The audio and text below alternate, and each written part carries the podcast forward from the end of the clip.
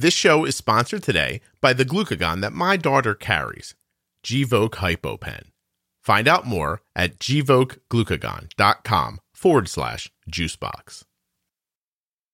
Hello, friends, and welcome to episode five hundred twenty of the Juicebox Podcast.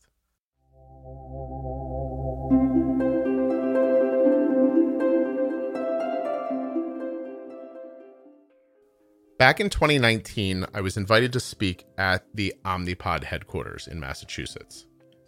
I gave a little talk to all of the employees about why what they do is so important to people like me and my daughter and everyone like you. While I was there, I was given a tour. I didn't just get to see the offices, but I saw the actual place, the production floor where Omnipods are made. And let me tell you, it is as futuristic and as amazing as you can imagine. Anyway, this tour was given to me by a man named Chuck, and by how unassuming he was, I had no idea of the important position that he held at Insulet. He's just very humble, and I found his sincerity and his excitement about the production to be infectious, and I've wanted to talk to him since then. But he's not the kind of guy who gives interviews, so it took me a little while. But I'm really excited for you to hear Chuck's story about how he got to Omnipod, how they designed the floor where the production happens, and, and so much more. Please remember while you're listening that nothing you hear on the Juicebox Podcast should be considered advice, medical or otherwise. Always consult a physician before making any changes to your healthcare plan or becoming bold with insulin. Just one ad today, so I'm going to get it out of the way for you right now so we can listen to Chuck straight through. Gvoke Hypopen has no visible needle and is the first pre-mixed auto-injector of glucagon for very low blood sugar in adults and kids with diabetes, ages two and above. Not only is Gvoke Hypopen simple to administer, but it's simple to learn more about. All you have to do is go to gvokeglucagon.com forward slash juicebox. Gvoke shouldn't be used in patients with insulinoma or pheochromocytoma. Visit gvokeglucagon.com slash risk. Just a second here before we get started, I need to tell you that Chuck's voice is incredibly deep. It is so deep that his recording equipment has trouble capturing the the richness and timbre in his voice. If you put Chuck next to Sam Elliott and gave him lines from The Big Lebowski, you'd think to yourself, huh, Sam Elliott has a really high-pitched voice. Potters and folks, so and Scott, you got to get back to do another plant tour. Oh, well... All right, so we're recording now. So just I'll, I'll okay. introduce I'll introduce you, so you don't have to. That'll be easy. I'll do that later. Um, just let me tell you that the minute I left the plant tour that I took, which now I think might have been a couple of years ago, it feels like, uh, I thought I want to interview this person because I just wanted to f- I wanted to understand how you get to a position in your life where you're the right choice to design a manufacturing floor. So I know that sounds like maybe not what you expected, but Chuck, I want to know where you went to college and what you thought you were going to do with your life and what path you took. So that's a great question. Uh, you know, I grew up in Philadelphia. Uh, my family's still down in the Philadelphia area. I went to school down there.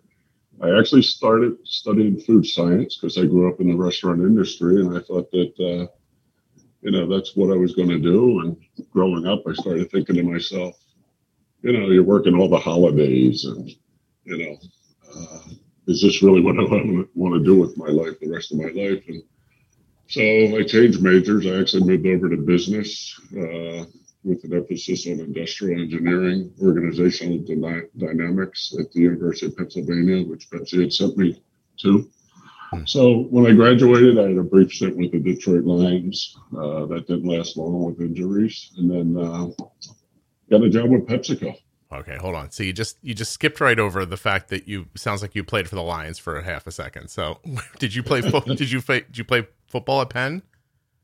No, no, I did in my undergrad, Delaware Valley University. Oh, so okay, uh, yeah. So I did skip over it because it was such a long time ago, uh, and it was only a year. Right. Uh, but then I uh, hooked up with Pepsi in Philadelphia and started off as a third shift sanitation supervisor, which is critical in the plant, the food processing plant. mm-hmm. and then uh, moved around with PepsiCo, uh, different parts of the country, back to headquarters in New York. I ran their international operations. I ran their concentrate operations, which was a G M assignment. And then I moved to and ran North America operations. And I retired after uh, thirty years to the day. Uh, one of the last corporations with the full pension and benefits, which was excellent. Yeah. So I uh, retired and there, wanted to spend more time with family with all the travel that was required in my role as the head of operations, especially internationally. It was a prime time to spend with my family, especially my kids, um, who are so important to me and everything to me. So uh, I would wake up and make them breakfast, drive them to school, go play some golf, pick them up at school. Uh, it was just a wonderful time of my life and the perfect time to be able to retire. Uh, but then I started getting calls for consulting. Uh, Pepsi folks are everywhere running businesses, and I was consulting, starting up operations and supply chains for a lot of companies, uh, internationally and domestically. Some folks were asking me to come back full time, which I had said no. I was enjoying my uh, balanced life, as I called it. And then uh, I started consulting for Insulet. I got the call from Insulet, and that was a real easy one to say yes to full time. So I've been full time for five years now. Yeah. Um, the I, I guess it might sound odd to some people, you know, Pepsi, insulin pumps, but it's the process of of setting up the floor and understanding materials and workflow. Th- that kind of stuff is, I, I would imagine. excuse me, I would imagine runs over top of anything you're manufacturing, right? It doesn't need to be food. It doesn't need to be a medical device. It's, it's, I mean, like, why would they, I know you said there's Pepsi people everywhere, but do you know how they found you? Do you know why they were looking for you? Insulet? Yeah. Yeah. So the chief human resource officer was ex-PepsiCo. So he knew me at Pepsi.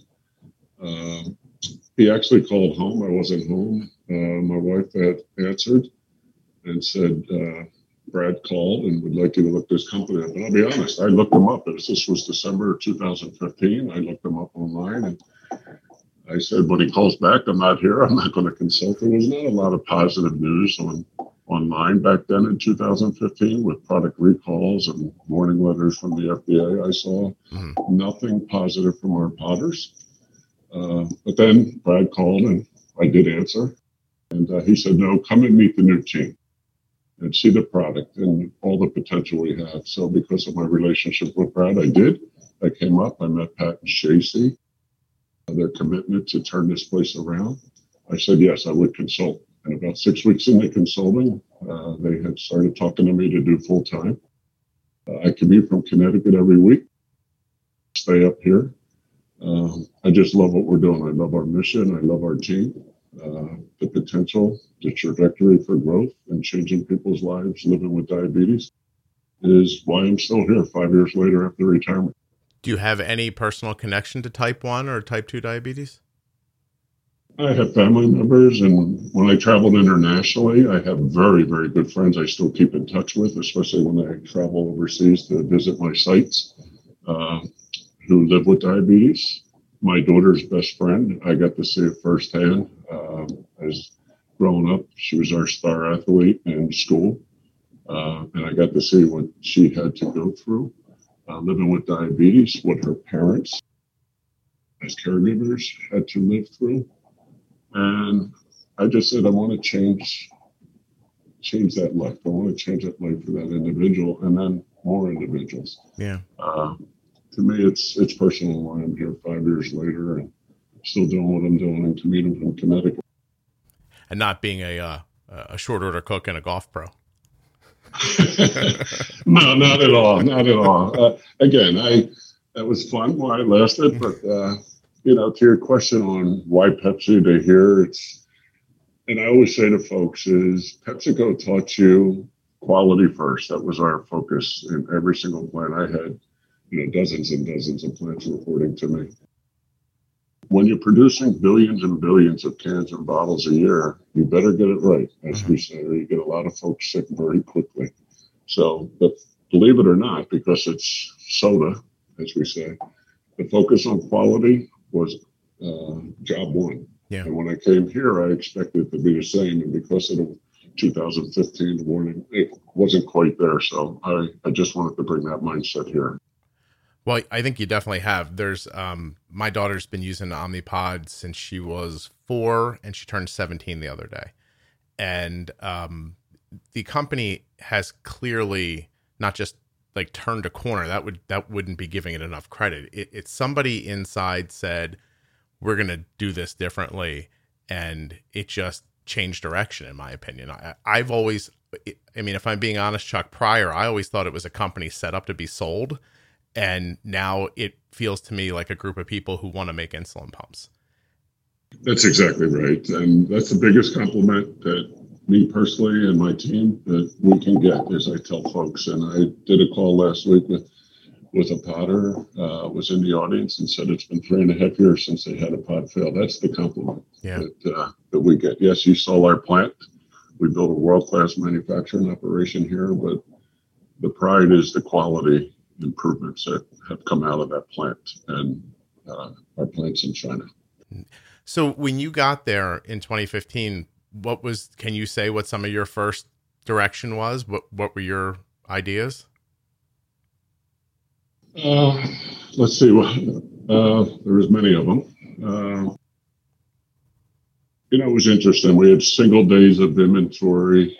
Uh, we didn't have very good relationships with suppliers. And to me, quality starts with every single component. Uh, we had dozens and dozens of components in our pod. We had to get those uh, more reliable, more consistent. So my number one priority first was to work with our suppliers to improve quality, consistency, and reliability. Mm-hmm. Uh, and I think we've we've been working that for five years and continue to work it. Uh, secondly, you saw the Acton manufacturing, as I said, is one of the first things I was very, very surprised. And to Chasing the team's credit, I was surprised that, you know, a device that people's lives depend on to manage their diabetes was single sourced out of China. Uh, again, I ran international operations. I've been to China a hundred times plus. Uh, I knew the volatility. Uh, so as we built capacity to support our growth, it was also to build outside of China for risk mitigation, redundancy. Uh, and that's where Acton, that's where the idea of Acton came from. So that was our, you know, supplier quality, redundancy, risk mitigation, and building capacity, and that's where Acton, our U S manufacturing facility, came from. So that's what I focused on first when I got here. Right. I have to admit, when I saw it, I didn't know what I was going to see. And there's this giant, you know, it, it's a clean room, right? It's it's yes. completely sealed. There's there's people working in there. There are robots moving things around. The machinery that's that's um, putting things together and producing things. It, it it's it looks like it's out of a movie. Like if I took a camera in there and did some close-up shots and interspersed them in a Marvel film, you'd think I was making Tony Stark's like costume. You know what I mean? Like it really is yeah. fascinating. And does that come like when you decide to do that? You just say, "Hey, I'm gonna I'm gonna stay here full time." You get you're in charge of that project. Is that right? That's correct. Right. Do you then bring in a team, or do, can you? How do you build the team that's going to make this happen? We brought in a team of very, very experienced automation engineers, uh, upgraded the engineering department. Uh, I brought two other folks out of PepsiCo that used to run my operations out of retirement. Mm-hmm. Uh, and I say that because I think that says a lot about Insulet and our mission, that people come out of retirement to come work here. Uh, but I knew I could depend on them to focus on quality first. They got the mindset. It starts with every single component. So one of them moved to China to fix the operation over there and improve the operation, while the other one managed the day-to-day of building the active manufacturing. And he had built plants for me at PepsiCo. Uh, so I was bringing in the right mindset, uh, the right experience.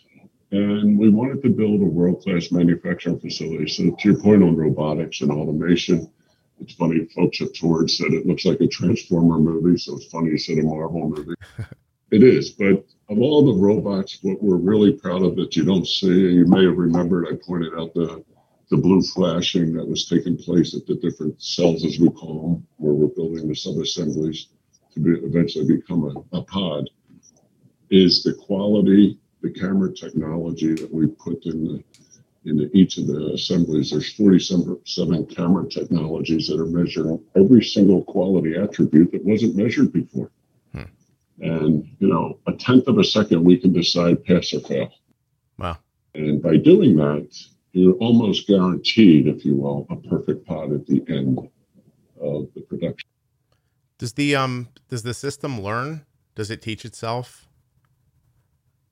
Well, it teaches us with the data collection. We're collecting so much data, as I said, over two billion quality metrics per year per line. We're gathering that data, then we take that data and we work back with our component suppliers uh, globally, so then we can transfer those learnings to China uh, manufacturing, which are the same components. So they're teaching us. I don't know if I would say the robots are teaching or learning themselves, but uh, we can adjust our automation and robotics based off of those learnings. Yeah. So the more pods you make, the more data you have back, the better Absolutely. Decisions you can make in the future on things. Absolutely. What's the, um, how, what is the rate of rejection? Does, do you see a lot of parts? Yeah, I don't want to get into specifics. I will say in the beginning, much higher than I would have ever anticipated. Uh, Again, but as I said from the beginning, working with our suppliers to get more reliable, more consistent on quality. Uh, so we had a fairly high rejection rate from any manufacturing best practice standards, mm-hmm. but that has significantly, significantly reduced uh, the waste and scrap because, again, over the years, a couple of years, just with those learnings and all the data we've collected, we're able to go back with data to those suppliers and improve their systems and processes. Oh, I see. Oh, okay. So you, you have these better relationships, and I guess that even makes it easier for you to walk back and say, hey guys, look, this is coming like this. This is what we think will fix it. And then they work with you and get it together. Absolutely. And it's all data driven. It's today. Wow. It's not emotions. It's not feelings. It's strictly the data coming off of that camera technology I talked about. It's amazing. You're making me, for some reason, think about uh, automated driving, like Tesla. Like they talk about all the time, they need more cars driving on the road to get into more situations so they can get more data and and and keep fine tuning it. It's really really fascinating. Data is powerful. Yeah, people always say it really is, especially on our pod when you you're talking dozens and dozens of components and you know tens of millions of pods a year that we're producing. That many. We're gathering a lot of data. Absolutely. You got more than a couple days worth of backlog made now? Couple months, maybe? Yes. So when when COVID happened and and things are starting to not move around the world as quickly, you had a you you had a couple of months to, but did it ever get in did you ever get into a place where you thought, ooh, this is close, or were you able to keep your your stuff flowing? No. Um I guess the camera technology, the quality improvements we're making with our components is what we're most proud of, but I would say the unexpected. We talked about when we were building Acton to support our growth, but also for risk mitigation, redundancy. Mm-hmm. It proved itself in the, you know, in the pandemic. Yeah. We did not skip a beat. As we continue to grow double digits, we did not miss one shipment to one of our customers. And we're very proud of that because a lot of a lot of supply chains were going down, scaling back. Uh, people don't realize we have plants in China. I had lost production capacity in China when COVID hit there first, but I had Acton to continue to produce. And then when it came here, we got China back up and running. So we had both facilities running. We have lots of inventory. There was never a risk to our podders, which we're most proud of. And that was the benefit of building an Acton and having it. Redundancy here, yeah. Closest to our largest customer. That's comforting. I mean, as a person who, you know, I watch my daughter put on a pod every three days. So uh, it's, it's got so much to do with her health and her, the ease that she lives that, um, yeah, to think of it just going away is frightening. Yeah, no, it's, we're not allowed to miss shipments to our podders as we always talk to our folks. And he, as you saw the tour, we have printed on the walls is every podder, every time in it. That just simply means that we are able to ship the pod every single time a customer expects it, and it works every single time as intended. Yeah, oh, that's excellent. So I have a question because I know people listening wonder all the time, like, do you think the form factor of the pod will ever change? Well, we're always looking at improving the form factor. You know, we do hear from our customers they would prefer a smaller pod. On the other hand, we also hear we would like a larger reservoir. So there's a lot of work on, you know, innovation, form factor improvements. Uh, do I think that someday? Yes. I mean, we are always going to look at improving uh, the pod and meeting our customer demands, but it's how do you make a smaller pod with a larger reservoir. But we have a lot of great folks in our innovation team and R and D that are working on those projects as we speak. Hmm. That's excellent. That's now how, if you made um, a shift in, I don't know, let's say it was narrower, but wider, I'm just making something up. How do you, how do you seamlessly transfer from what, making one to the other in your Acton plant? You have to retool. And I mean, what kind of a, what kind of a process in your mind would that be? There'll be some retooling, obviously. Uh, but we knew that we had to be flexible. You become less flexible with automation and robotics, obviously, than our China facilities, which are much more manual. Uh, but we knew that we would need the flexibility for change. Uh, you know, we also run the the pod for Amgen's Neulesta, which is a different pod, mm. requires a changeover. So there is some flexibility in the automation and robotics. When you're up close, uh, you will see that some are just basically rubber arms that can be transferred out. Uh, so, yeah, that's interesting. We'll, we'll be able to change uh, for the innovation. It should never stop or slow down our innovation. That's excellent. What, um, how how many pods can you get through there in a day? We don't share exact numbers, but uh, I don't think that's public. Okay. But uh, very, very high speed that folks didn't think was imaginable. I was, you know, it, it is amazing, a device so complex with so many components, the speeds that we are running today, mm-hmm. I have to say. Okay. All right. That's fair enough. Um, it's is it making more today than it did the, when I was there? Absolutely. I see. Yes. I mean, highly automated lines, uh, highly technical, requires some ramp up time, if we've uh, been saying and showing folks. The team's done a great job of ramping up and learnings. We put our second line in, as you know. Eventually, we'll have our third line up and running by the second half of this year. And as you saw on the tour, we built capacity for a fourth line. Oh, yeah. Uh, so as we learn, we improve and build into the next line and then make the improvements on the current line. So yes, we are running a lot more pods than we did a couple of years ago when you were here. That's, that's really something. All right. I have a question that I don't know if you can answer or not. Um, if you are making new products that are coming out sometime, are you, um, I'm assuming that they run through the same line as the one you have now. Yes. Okay. Yes. So yes, a good example, Dash will run in Acton just like Aeros and eventually O P five and Amgen. Yes. Okay, so you run shifts. Aeros pods run for a while and then Dash pods run and Omnipod five eventually will run through there as well. Absolutely. Very cool. Um, I don't know how to ask this. do you st- do you start producing Omnipod five pods before you have the okay from the F D A, or do you wait for the moment and then start making them and then create a back uh, a backlog of them and then make it go public? Like, what's the way to do that? It'll be our comfort zone based off our questions from the F D A. Is we may build a little bit ahead of time at risk, meaning there's very low risk based off the questions and the submission, uh-huh. uh, because we want to make sure that we have product available that we're highly confident that the F D A will approve. And so we will have some product that will, the day it's approved, we're ready to ship to our podders. That's very cool. But that's the risk we take financially. And we, we do discuss that in our meeting, is based off the F D A feedback and the comfort level. How are we, uh, and how much do we want to produce ahead of time that the minute it's approved that we're available for shipment?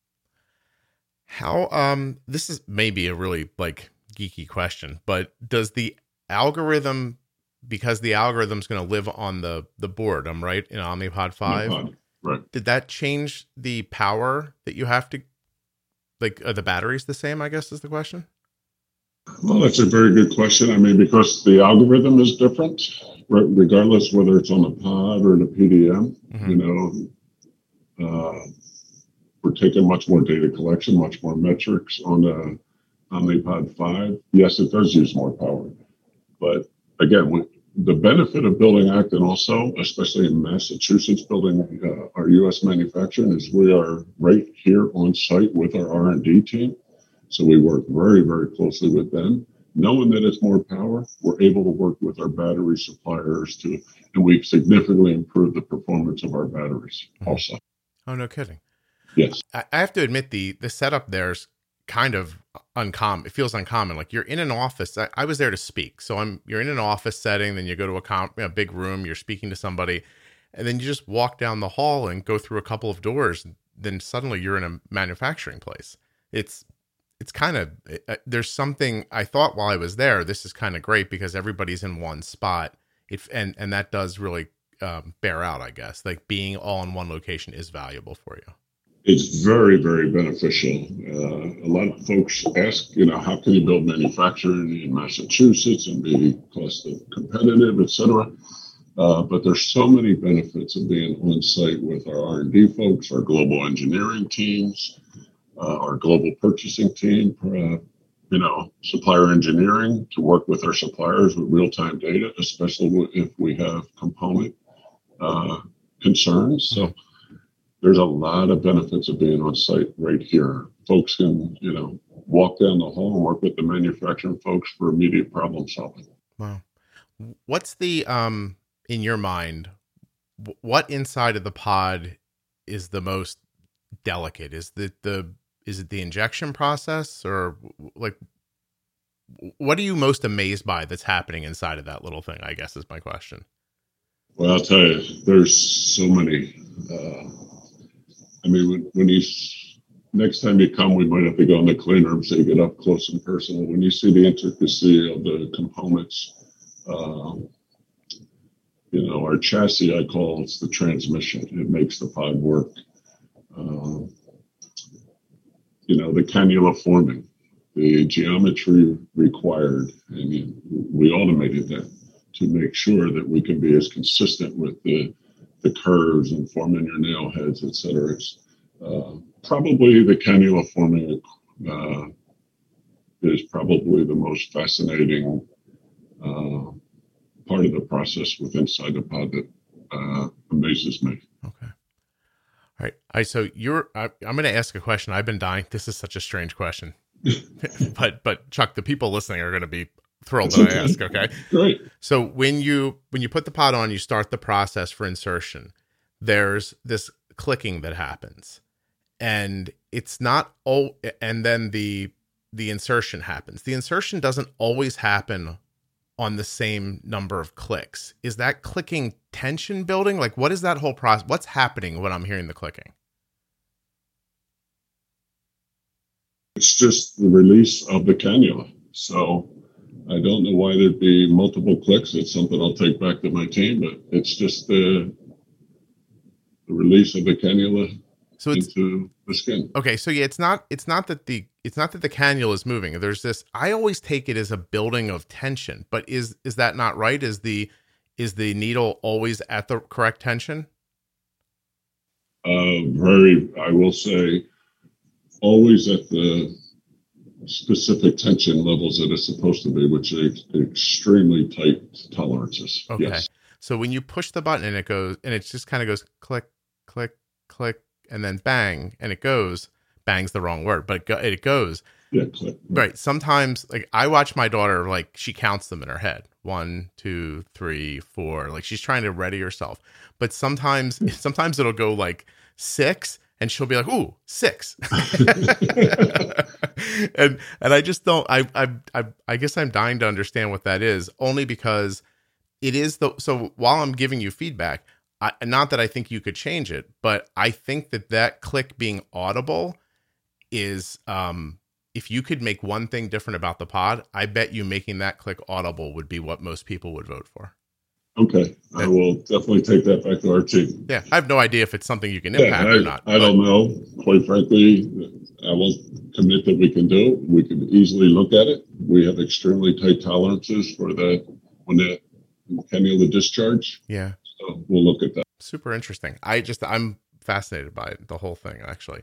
Um, are you involved at all with the, um, with the adhesive process, or is that just a part in your mind? I mean, obviously, it's because it's a component, it's a critical component, mm-hmm. uh, because it, it adheres to the skin of the powder. I'm involved in it, just as if I am with the batteries and the cannula. So, yes, I'm involved. So is the dance with adhesive always strong enough to hold the pod on, not so strong that it causes skin irritation? Is that the... Is that kind Absolutely. Of, yeah. Thank you. And I've learned more about adhesives since I've been here than I ever thought I would know about adhesives. But that's exactly the science behind okay. it is obviously we can make it much stronger. But, you know, you don't want to irritate the skin, you know. So what's the right balance for a three-day wear, waterproof, uh, without irritating the skin? So we work very, very closely, as I said, with all our suppliers, but also with our adhesive suppliers. I'm always trying to improve that. Uh, and again, we learned a lot. We didn't only build manufacturing redundancy, but we built redundancy of all of our components also. Hmm. So that even when some of our component suppliers went down for COVID, we always had a backup. It's the same with our adhesive. And that's why I learned a lot about adhesive. I thought it would just be as simple as calling a three M or someone and say, give us an adhesive for the pod. It isn't. Yeah. It wasn't. But we we do have a second supplier, uh, and that is the science behind the adhesive. Yes, that's really interesting. Um, any any surprises, like learning about the medical the, the medical uh, world? Did anything really shock you? Was it was it impactful meeting people that have diabetes? Like, is there something that sticks with you? Like if, if you were out of this for ten years and I asked you, you know, what do you remember about this? What, what do you think it is? It's, we have podders come and talk at our town hall meetings. We had them at the ribbon cutting. We had them at the groundbreaking. The podder stories, how this device has changed people's lives positively, helped them more simply manage diabetes. And I said, I got, I saw what my daughter's Uh, best friend went through and her parents. I'll always remember the Potter stories more than building an Acton or surviving through COVID uh, with supply. I mean, they're all great things and the team deserves all the credit. Uh, but the Potter stories and, you know, folks laugh. You know, I'm a driver, driver, uh, results focused. But when I hear the Potters talk, I'm a big baby. I've got tears in my eyes and crying, and yeah. that's what it's about. And, you know, the ribbon cutting, when our Potter spoke, uh, I had to get up and talk afterwards, and I couldn't. It, it's That's what I will remember. Yeah. And as I said, the biggest compliment is not building a world-class manufacturing, as we did, and folks say. Um, it's the quality improvements we made, and hearing folks say that they haven't had a failure in three and a half years. Of a pod failure. It's a big that's, deal. That's what it's about. That's yeah. what I'll remember. Yeah, I, I really, I think Shashi should get a ton of credit because I know you guys have people come in to talk to the employees all the time so that people who don't have a connection to type one diabetes can understand why the device is so important. Um, and I, I've given that talk before uh, at a national sales meeting, and I looked down at one point, and I was like, I am making everyone cry. I didn't, I, didn't and mean I was one of them in the audience. I guarantee. Yes. And check it, I thought, oh, I didn't, I didn't mean to make everyone cry like that. so, uh, it, but but it is really great to, um, I mean, because honestly, somebody has a, you know, they have a certain skill. They're looking for a job. They're not necessarily out in the workforce saying to themselves, I want to impact the lives of people with diabetes. They, they get a job, and it's, I think it's really important for them to understand what this thing does. It's not just a, it's not just a stapler, you know? It isn't. And I can say that with all sincerity, as I said, as I was retired, I commute, you know, three hours every weekend, just about, uh, you know, I live up here in an apartment by myself away from family. Uh, but it really is about positively changing people's lives living with diabetes. And that's why I'm still here, and that's why we're all here. Yeah, I have a couple more questions for you, and then I'll, sure. I'll, I'll let you go. First of all, I want you to know I was a little nervous because you are giving me a run for my money with how deep my voice is. I'm I'm gonna I'm gonna sound like a soprano in this episode of the of the podcast. But I, I'm also excited to be talking to someone who doesn't hear any of my Philly accent and think it's strange. So. Well, that's because we're both from Philly. Yeah. Finally, they'll, they'll hear both of us with our Philly accent. Yeah. Water. Where's the uh, yeah? Uh, the emails about the word water that I get are just unrelenting. I, I know I don't say it correctly, but I, I can't stop myself. When I say it correctly, it seems wrong to me, so I'm stuck.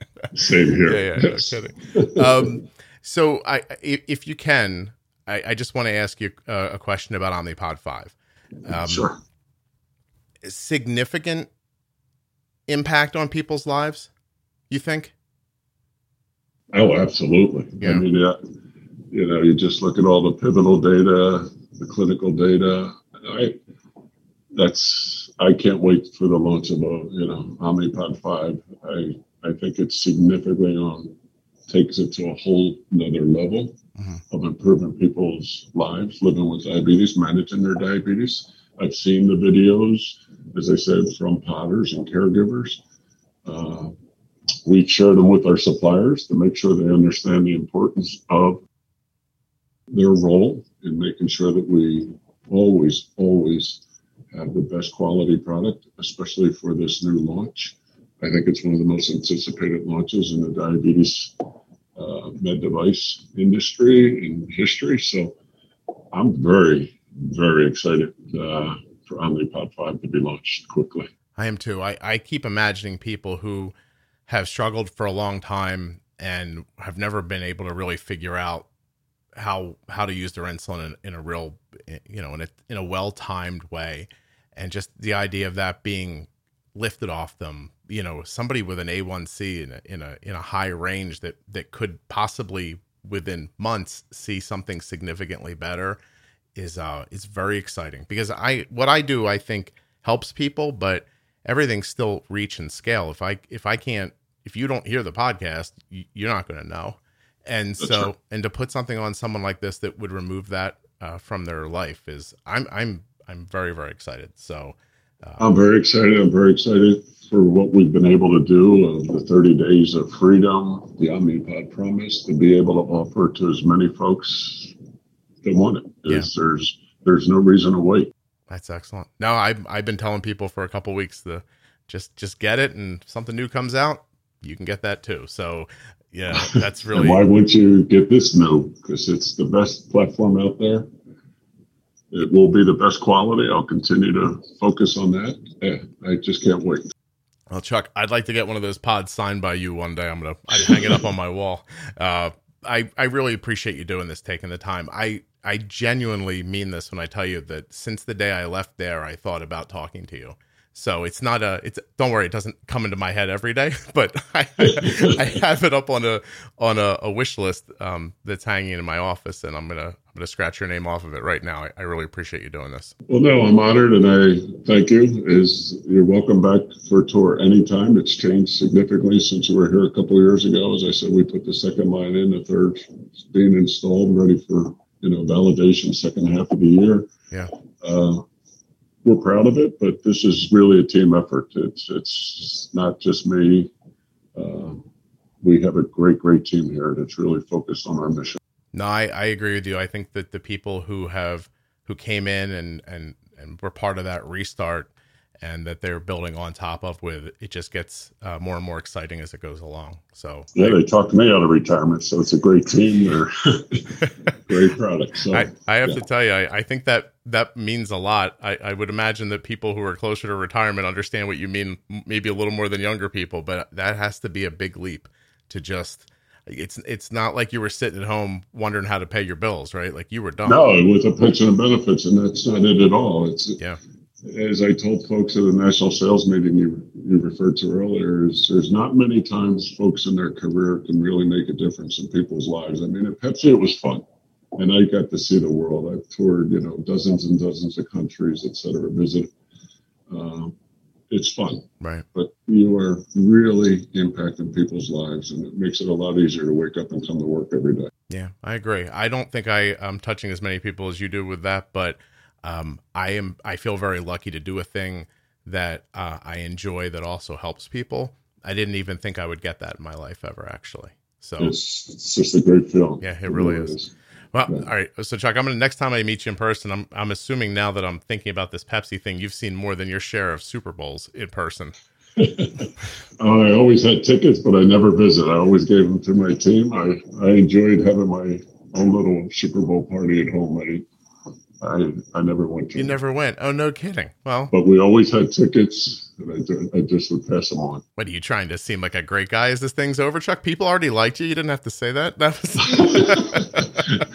Well, I did it for my own reasons also, not just as I was. I enjoyed my, plus the Super Bowl was a lot of work for the Pepsi folks, you know, yeah. all our customers there. So it wasn't the Super Bowl party that people think. It's it was a lot of work also. So yes, it was yeah. easier to do the uh, Super Bowl party. I hear you. Thanks. I hear you. All right. Well, I, I really appreciate you uh, doing this again. Thank you so much.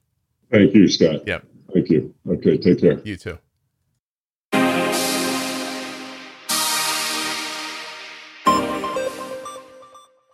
A huge thank you to one of today's sponsors, Gvoke Glucagon. Find out more about Gvoke Hypopen at gvokeglucagon.com forward slash juicebox. You spell that G-V-O-K-E-G-L-U-C-A-G-O-N dot com forward slash juicebox. Thanks so much to Chuck for coming on the show. I'm super excited about what's coming from Omnipod. I hope you are too. I really want to thank him because I don't think this is the kind of thing he does usually. Can you imagine having a voice so deep that a microphone can't properly capture it? Chuck and Sam Elliott.